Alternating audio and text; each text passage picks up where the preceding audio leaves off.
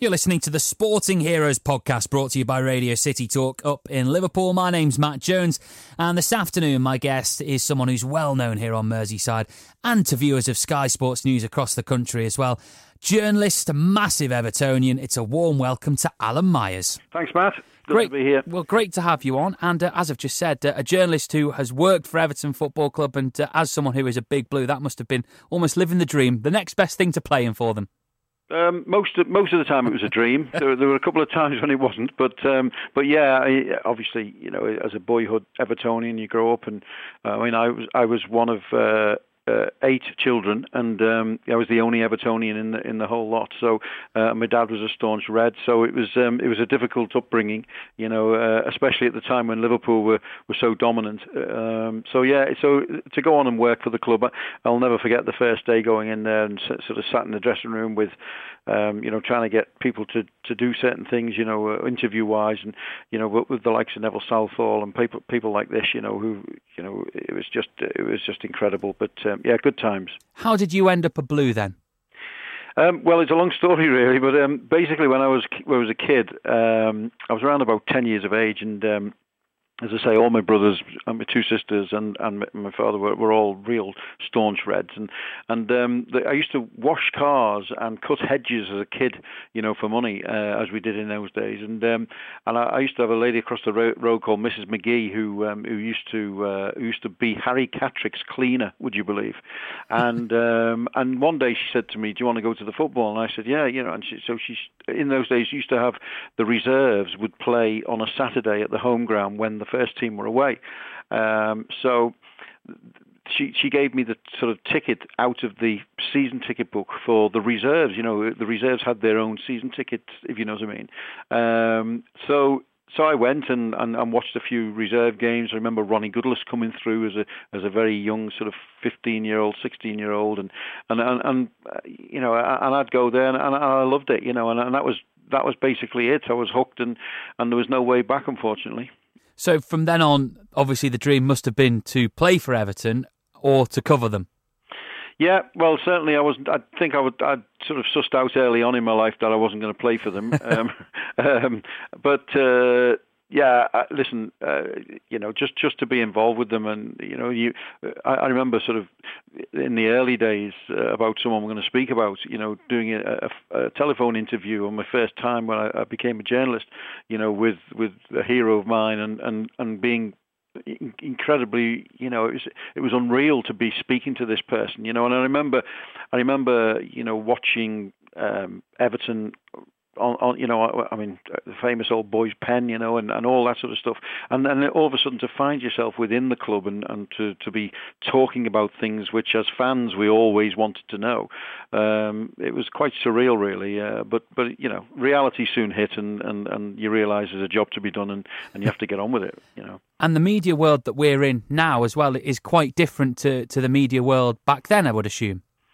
Oh, very much so. Um, when I first, I was actually, would you believe, the first official Premier League press officer. There was no one really who had that title at the time with mm. clubs. Basically, what they had in, in clubs is people who looked after the media. Basically, you know, there was no there was no role, if you like, and it was only the sort of. I started at Everton in '96, and you know, of course, the Premier League had only been going for a few years, and and, and whilst, as I say, you know, every club had people who looked after, um, the, the you know, the media. It wasn't a specific job, if you like they did other things uh, because there wasn't that much demand at that point. You know, there wasn't. It looked after itself. I mean, we used to have what we call the the Mersey Mafia come to Everton on a, on a daily basis. You know, and they, that was all the sort of the hacks, the journos who who came every day for stories, and they would come in the morning and sit down with the manager and just hang around the car park for players to come out after training and uh, you know and just do interviews stood by cars. And and you just think wow you know can you imagine that today? You know it just wouldn't happen. And and um, and it was very very different in those days.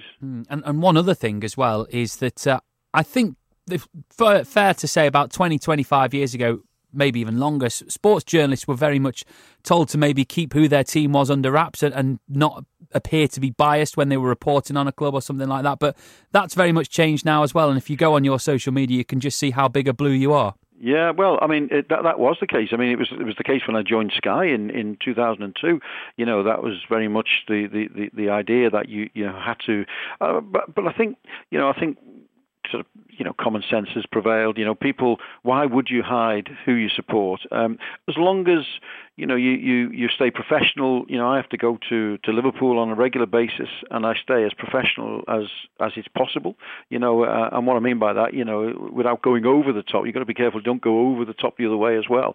And you just have to report things and do things and, and, and work professionally. And I think there is a, a professional um, sense about it all, you know. And and you know, I mean, I, just recently, uh, you know, the stick I got because I was covering the uh, the Liverpool Champions League parade, you know, and, and on the night before, actually on the night. But you do it because that's your job, and, and there's a job to be done. And, and I've never ever allowed my uh, sense of an Evertonian into my work, you know, because that's not what it's about. But um, but yeah, I mean, people people want to see real people, if you like, you know. And uh, you know, what was it like to see uh, Mike, um, the referee, uh, Mike Dean, Mike just recently, you know, celebrating the Tranmere goal? It's, I think, I think we should encourage that. And you know, everybody knows everyone supports a football club. I went to Blackburn as a director, and, and you know, everyone knew I was an Everton fan. Um, you know, I, I tried to avoid the question, "What would you do if we played Everton in the cup?" Or you know, which, uh, you know, I don't know. I couldn't answer that one to be honest. But um, but of course, you, you work for the people who are paying your wages, and, and that's it. But uh, but no, it, it's never been a problem for me. But yeah, very very different in those days, that's for sure. Quite right. It's Radio City Talk. You're listening to Full Time and speaking to uh, sports journalist Alan Myers. Uh, let's get on to your sporting hero then. And uh, I'm guessing it's very much someone of an Everton persuasion. Well, it is. Um, what I would say, I mean, you know, I, I've football is obviously a, a, big part of my life, you know, and football is, and so you know, there's no surprise that it is a footballer. I, I used to love Larry Holmes as a boxer. Um, I used to love the way he'd get battered for sort of 11 and a half rounds and then just do one punch and beat his opponent, you know, and and things like that. And I, I've respected so many different sports people down the years. Um, but but yes, my my my hero is a, is a guy called Bob Latchford, who you know anyone who supported Everton through the 70s. Um, you know, would understand exactly what Bob Latchford brought to you as a person, brought to you as a supporter, and and just you know, sort of at a time when I was around sort of 16, 17, you know, he was very much you know part of me growing up, if you like, and, and, and helped in my, my formative years, if that's not a bit too deep. he was the Everton top scorer four years running 95, uh, sorry, 75, 76, 77, and 78. And I think that just shows how valuable a player he was to the Blues. He was a fantastic player, and and I think what he was was, you know, that we talk about goal scorers, and he was a real goal scorer. You know, he he would, you know, he wasn't he wasn't running around everywhere doing this, that, and the other. But but he knew where the net was. He knew how to score goals, and goals change games, and, and goals get results. And and I think that was the great thing about him. But he gave us something we didn't have a lot to shout about during those bleak years. But but he gave us something to to to love.